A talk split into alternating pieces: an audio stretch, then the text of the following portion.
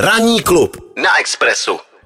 Dámy, ženy, eh, přítelkyně, eh, manželky, milenky, slibujeme, že to je poslední vstup na téma Euro 2020, eh, protože z fotbalu bylo dost, ale říkali jsme, s kým jiným bychom měli uzavřít eh, Euro 2020, než s tím, který absolvoval celý tento šampionát eh, pracovně.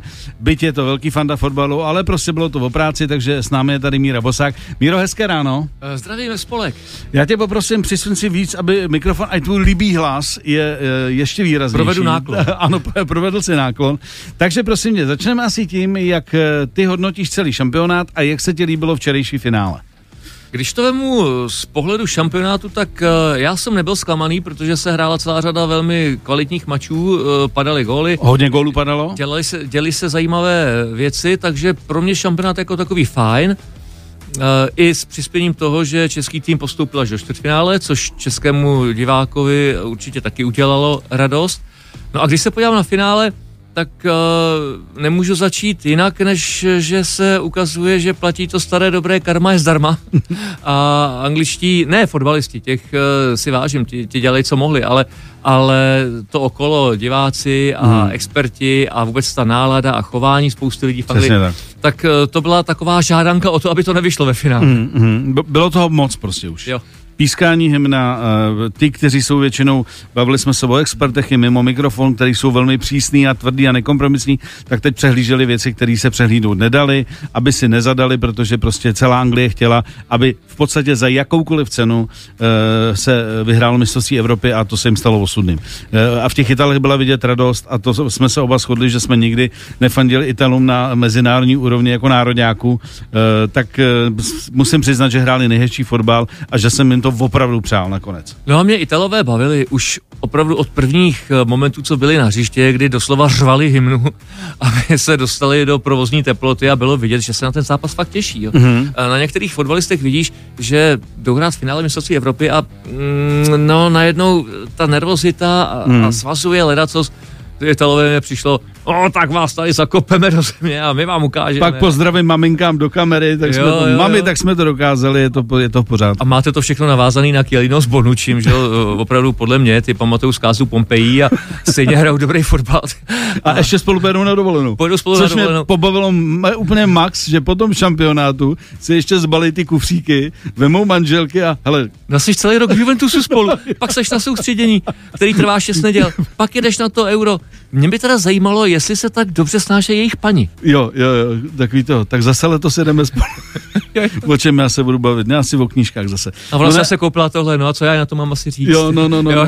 A kluci půjdou někam do taverny a budou rozebírat, já myslím, ale to mě fakt pobavilo. Říkám, po téhle době si jít ještě dát spolu dovolenou klobouk dolů, tak, takže chlapcům to přejeme. Uh, Euro 2020 je pryč, ale už uh, vlastně ne za čtyři, za tři roky je tady další a už se vlastně spekuluje o tom, jak by mohlo vypadat a jak asi bude vypadat. Takže Míro, tvůj pohled na to, co, co se blíží a jen tak mezi, co jsme si stačili říct, že to asi uh, opět žádný velký posun nebude. Eh, rozhodně to nebude posun směrem k tomu příštímu euru, eh, kdy se bude hrát v Německu, já říkám zaplať pambu, na jednom místě mm-hmm. a je to vyzkoušeno z mistrovství světa relativně nedávno a stadiony jsou připraveny. Všechno funguje, prostě. Všechno má být tak, jak uh, si člověk představuje. Bude hrát opět těch 24 týmů jako teď, což pro mě je obrovský problém, protože zase zjevně nastane situace, kterou prožívali Švýcaři. Dohraješ skupinu, a čtyři dny čekáš. Hmm. Až dohrajou ty další manšafty v dalších skupinách, jestli si postoupil nebo ne, no to je na palici. Jasně. Jak pro trenéry, tak pro hráče. Nevíš, jestli teda ta dovolená, nebo, a nebo máš jestli je, máš balit. Máš je připravovat a máš trénovat hmm. a na koho vlastně se hmm. připravovat. Teď to je, to je mimo mísu, že? Hmm. Uh, ale možná, že ještě po tomhle tom budeme volat, když si uvědomíme, že ten další šampionát už UEFA plánuje, že bude uh, hrát 32 účastníků což teda eh, by na jednu stranu eh, zbavilo toho problému s třetími ve skupině, kdo postoupí, kdo ne, protože by šly hmm. dva ze skupiny, kterých by bylo osm, ale za mě je to fakt nesmysl, protože proč má víc jak polovina evropských účastníků uh, nebo členů Evropské fotbalové federace, proč má hrát závěrečný turnaj mistrovství Evropy? Ztrácí to tu prestiž, jo? že v tu chvíli se tam dostanou vlastně manšafy, manšafty, který jako ne, že by byly špatný, ale určitě to není to top, co v Evropě je. Přibyde ti relativně nudnějších zápasů. Mm. Ano, uh, menší země, fotbalové menší země ukázali i tentokrát, že dokáží hrát dobrý fotbal. Maďaři třeba, fajn, mm. dobrý.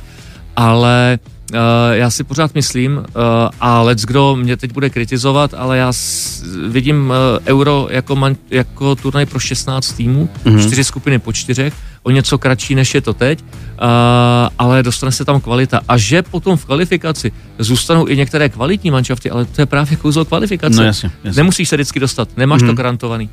A uh, teď se ukazuje, že tu největší roli hrají peníze. Čím víc týmů, tím víc zápasů, tím víc peněz za přenosová práva. A reklama.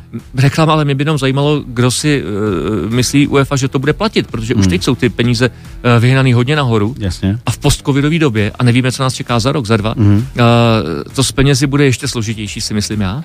A teď budeš říkat, ale my chceme ještě o 30% víc za, za hmm. práva. Hmm. Aha, hmm. to jsem teda zvědavý. A, takže m, mm, za mě ten model z 32 ne, i když je spousta lidí, kteří říkají, ale nás to bude bavit, budou tam i třeba jiný týmy a třeba Albánie bude hrát zase dobře a tak. Já říkám, fajn, ať se prokoušou z kvalifikace, ať ukážou, že mají na to hrát s těma nejlepšími. Jasně. Navíc to trošku vlastně devalvuje to, že se člověk těší na ty zápasy. Protože tady, jak se to bude hrát hodně, se k tomu dojde, asi k tomu dojde, tak najednou vlastně řekneš, no tak když tohle neuvidím, nic se neděje. Tohle taky ne, nic se neděje, protože uh, ještě další týden a další 14 dní. Je to hodně prostě, co no, si budeme povídat. Ještě je tam další problém pro kluby a pro hráče, protože turnaj bude delší. Hmm. Takže budeš muset udělat zase delší pauzu v létě. No jo, ale to ti ty největší soutěže, ale i evropské poháry řeknou, ale ne, to nejde, my hmm. už máme jasný termíny. Hmm. A navíc eh, ty top hráči, ty hvězdy budou daleko víc unavenější. Víc zranění. A, a přesně tak. Takže vlastně to půjde proti tomu, že se člověk potom těší, je, konečně uvidím zase hra pohromadě a oni potom nepodávají to, co vlastně jako všichni očekávají, že jsou prostě unavený, jsou vyšťavený, už to není, už to není ono. No nic, tak to jsme ne, neskončili úplně, úplně pozitivně, ale čeká nás další pozitivní turnaj v Chataru, takže to, to ještě možná budeme vzpomínat. Salam aleikum. Salam aleikum. Míro moc díky. Mějte se krásně.